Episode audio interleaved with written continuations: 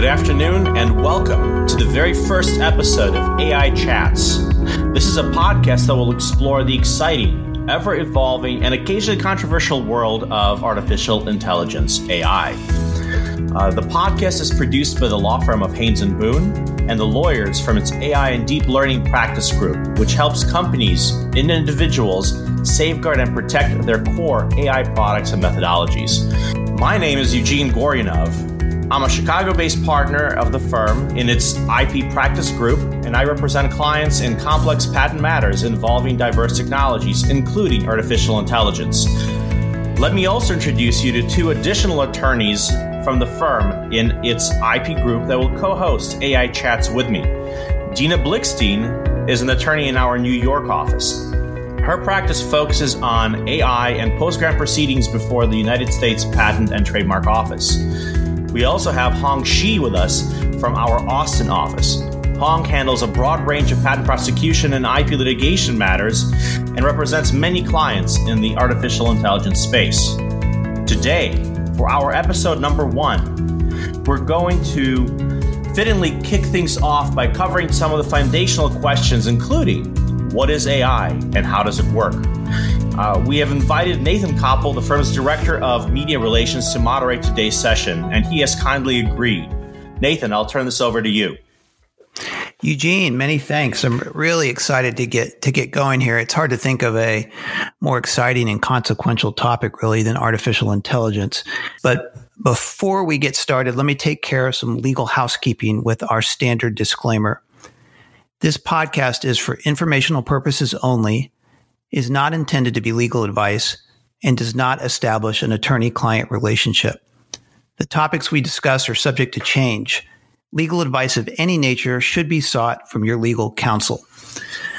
Well, I want to start today by getting everyone's opinion on the big news in early December that an A I network developed by Google offshoot DeepMind has made a leap in solving one of biology's biggest challenges. Hong, could you please share your thoughts about the news coming out of Google? This is truly a breakthrough of the first order, and I'm really excited to hear about this news. In my opinion, this is one of the most uh, significant scientific results in both A I and biology. Proteins are essential to life, and what a protein does largely depends on its unique three D structure. Figuring out what shapes proteins fold into is known as the protein folding problem, and this has stood as a grand challenge in biology for the past fifty years. Google's A I system, named as AlphaFold, has achieved startling accuracy in predicting the protein's three D shape, and this long-standing grand challenge is now considered solved. This breakthrough further demonstrates that the impact A I can have on scientific discovery and its potential to really address some of the most fundamental fields that explain and shape our world. Uh, thanks, thanks for that, Hong. Dean, I want to ask you about the, the G P T three network, which has also gotten a lot of press of late. Uh, what are your thoughts on that technology? Uh, it's a wonderful technology, Nathan. Uh, so G P T three is a natural language processing system created by OpenAI. And what it does, it produces human-like text by the computers. And although prior to G P T three, there were a lot of these natural language processing system systems, this one is just a lot more sophisticated than others. And what it can do, it can generate tweets, it can pen poetry, it can summarize emails, answer, answer trivia questions, translate text, and even write its own computer programs. Yeah, and I, I would imagine the uses for that kind of, uh, the applications of that are pretty broad, obviously. They're very broad, and I'm sure we will see a lot of G P T three inventions um, so very soon in the future. And it's, I, I would imagine it's in the field of A I, there's big breakthroughs that happen uh, regularly. So I would anticipate we'll start off many of our podcasts to, to talking about kind of news items like this. But um, Eugene, I'm going to turn it over to, to you now to to to go back uh, and uh, to, to sort of the basics and, and offer a nutshell history of artificial artificial intelligence. When when was that term first coined? Uh, well, thank you, Nathan. The term artificial intelligence itself was first coined in nineteen fifty-five as part of a proposal for a university workshop. The workshop took place a year later, I believe it was July and August of nineteen fifty-six, where artificial intelligence as a new field of study was born. Uh, as part of the proposal for the workshop, John McCarthy, one of the founders of the workshop and a pioneer in the A I field, summarized A I as the science and engineering of making intelligent machines. Now, while that's a very broad summary, A I has grown leaps and bounds since that workshop took place. You know, as uh, recent as nineteen ninety-seven, I B M's Deep Blue computer won its very first chess game against world champion Gary Kasparov. You have I B M's Watson uh, defeating T V game show Jeopardy champions. Uh, you have Siri, Alexa, Cortana, Google Now being born over the past couple of years that use natural language to pr- answer simple questions and enable smart home devices. And as recently as two thousand fifteen, Tesla released its very first self-driving car. All of these are amazing developments, all of which carry with themselves tremendous technological as well as legal implications. So, Dino, I'm curious your thoughts about when you look at the trajectory of A I in recent decades. It's just been an incredible growth curve. What jumps out at, to you about how the technology has evolved? Well, Nathan, the most obvious one is Google's DeepMind, uh, which just came out this past week. But let's also not forget the flying cars that are being experimented with in Dubai. And also, of course, the G P T three, which we covered earlier. Where do you, uh, in terms of flying cars, what's your sense of how many years it'll be before that really comes online in a serious way? I think it's surprisingly soon, because in Dubai, it's uh, it's being heavily invested in and experimented at. So I think we'll be able to see it in the next few years. That's amazing. Hong, let me let me ask you, if you can, to talk about the technology of A I. How does it work? So at the heart of A I is usually a neural network model. Uh, it has layers and interconnected nodes. These are nodes are called artificial neurons, which is inspired by the biological neurons and processes in our human brains. So the model is first trained using a training data set. For example, images of bikes and cars from the training data set are sent to the model. And the model learns various features of the bikes and the cars. The training continues until the model begins to correctly recognize those features and are able to classify the images to either bike or car based on these features. Once trained, the model then can be used to recognize or predict the object in a new image. This is called an inference process. So, for example, when the trained model sees an image having bike-related features, the model will provide a prediction indicating that this image includes a bike, not a car. Thanks for that. I'm I'm curious whether the, the data set that's used to inform um, A I applications, is that static or or, or dynamic? And Dina, I'm curious, can the data set grow and evolve over time? Um, yes, it does. I mean, yes, it can. So initially, at the, when the machine learning systems were at, the, it's at their infancy, the data sets were static. Now, the data sets are becoming more dynamic. So what happens once the machine is trained initially on a static data set, and then machine is goes into the real world, Uh, there's many more examples that the machine hasn't um, learned on yet. So that data can be fed back into the machine as additional examples, which further train the machine and cause the machine to produce the right outcome based on that new data set. I mean, if I were to a- ask you about this in the context of autonomous vehicles, for example, I mean, they, so what I'm hearing is the A I that, that's used just grows progressively more adept at, at um, understanding the different things that are, that one encounters uh, on a roadway. Is, is that right? Uh, that's correct, Nathan. And one example of this is when the autonomous vehicles first came out, um, they could not tell a difference, for example, of a truck and, uh, and, and the sunset, right? Which caused, which has caused the car accidents, right? But now having that data, the autonomous vehicles can be retrained to differentiate between the two. Hong, I've heard that, that that the issue of bias can pose a key challenge in machine learning. Can you explain why that is, and what are some of the legal implications of bias in machine learning? Sure. As Dina just explained, the output of a model can then be used again as a training data set. And this actually um, illustrates one inherent issue of machine learning, which is bias. The bias can be introduced by the training data. For example, the training data may not present the entire problem space, like training an autonomous vehicle with only daytime data. This is called sample bias.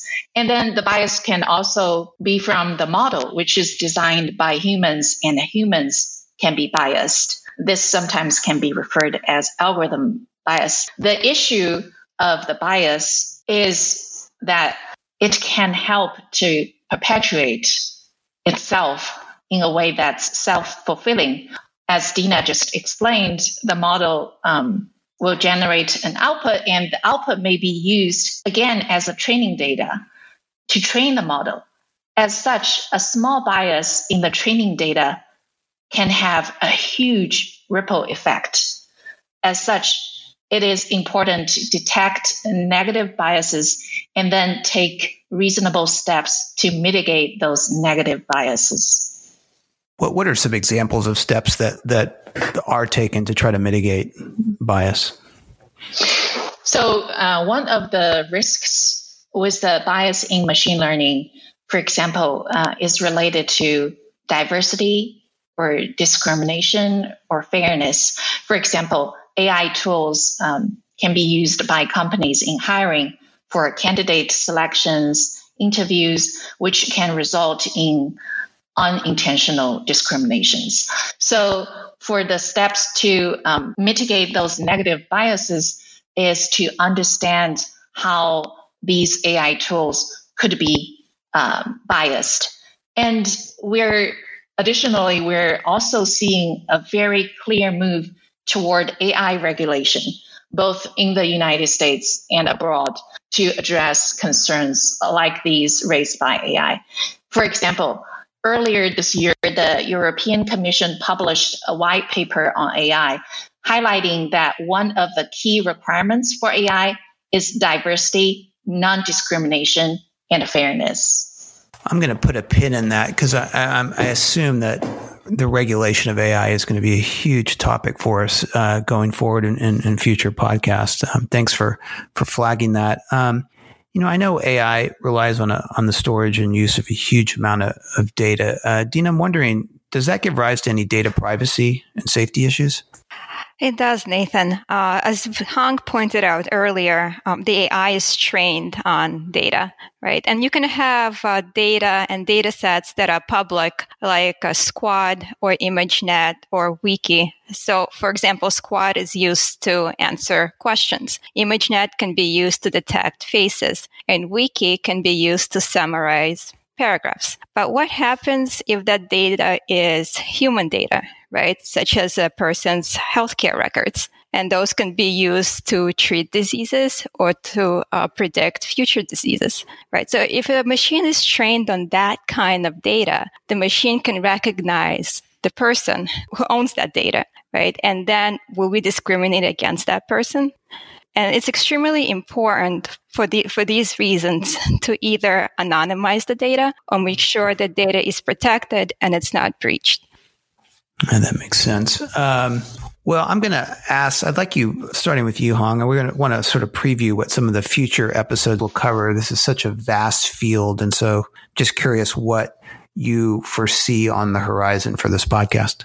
Uh, we will invite leading A I thought leaders and um, developers to join Haynes and Boone attorneys to discuss various current and uh, prospective uses of A I in a broad range of technology areas, including natural language processing, healthcare, autonomous driving, cloud computing, and medical devices.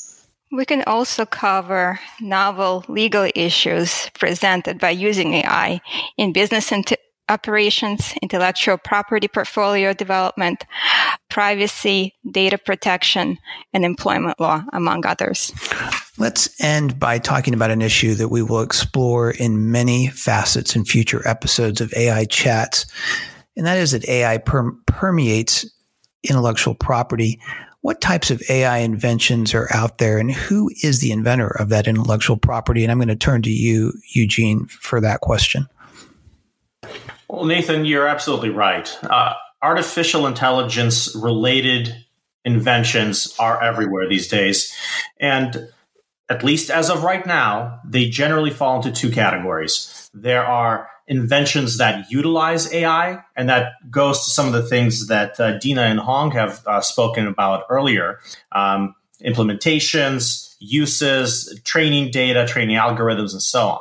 Then, in the second camp, you have inventions created by A I, where A I is actually coming up with a particular solution to a particular problem. Now, of course, this creates a whole host of legal questions. And those include, who is the inventor? Is it the engineer who coded the A I?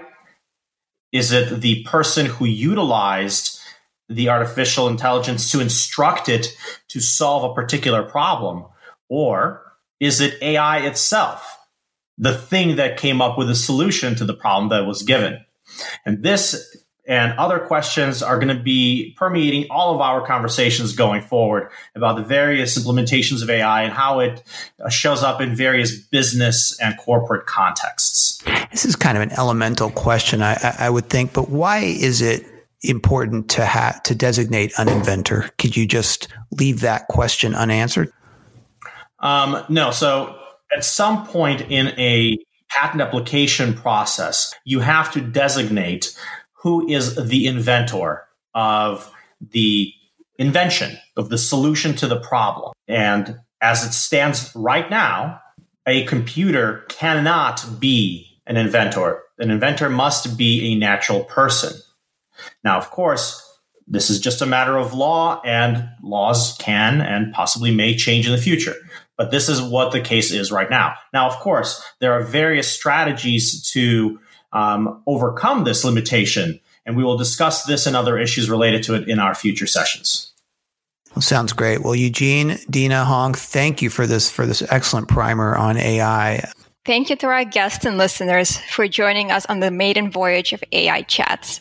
You can find today's episode and future ones in the major podcast platforms such as Apple, Stitcher, iHeartRadio, Spotify, and Amazon. Our podcasts and relevant articles about artificial intelligence topics are also located at the firm's A I and Deep Learning practice page, which can be found at haynes boone dot com. Our practice page also contains our contact information. Please feel free to reach out to any of us if you'd like to suggest topics for future A I Chats episodes. Take care, all.